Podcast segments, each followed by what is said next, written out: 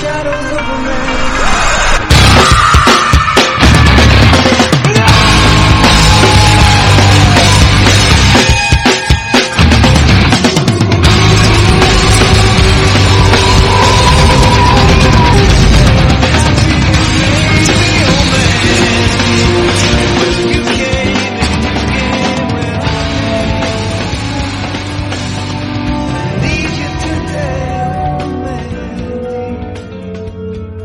Know, it'd be fun if instead of fading to black again at the end of minute 62, just like minute 61, we faded to white.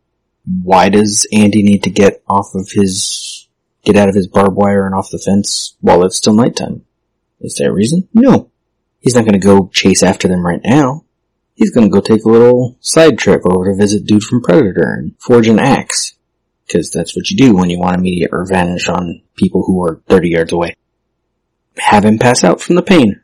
Dude got a stab wound in his side, just like Jesus, mind you. Gotta keep the uh, stupid illusions going. What he's got his crown of thorns. They just wrapped it around his mouth instead of at the top of his head with the barbed wire. And have him pass out and wake up in the morning. That would be a nice little transition we transition to bright for a change. And it would make a clear separation of where the first half of the movie ended and the second half is coming. But anyway, as minute 63 begins. Screen's black again. We hear some crickets. And we fade in on Andy. Wait, we just faded in on the same shot we faded out on. It's not different lighting. It's not morning. It's just slightly later. He grunts. We get to see his hands as he pulls them out. Pretty sure, by the way, on the close-up that the tattoo of the snake on his right arm is definitely fake because the makeup applied on his arms to make him look dirty does not match the makeup applied on the tattoo. So the skin where the tattoo is is really clean.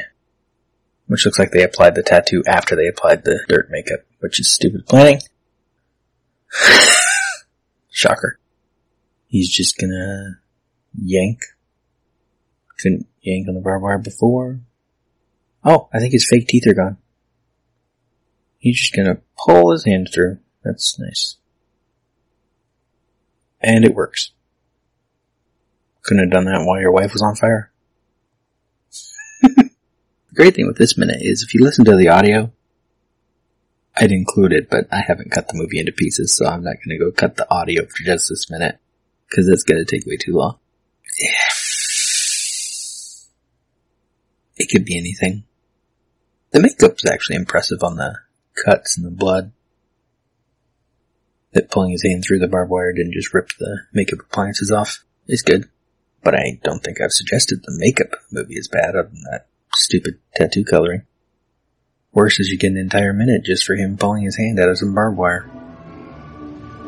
And we don't even know his name. I don't have time for this today. That's not even my desk.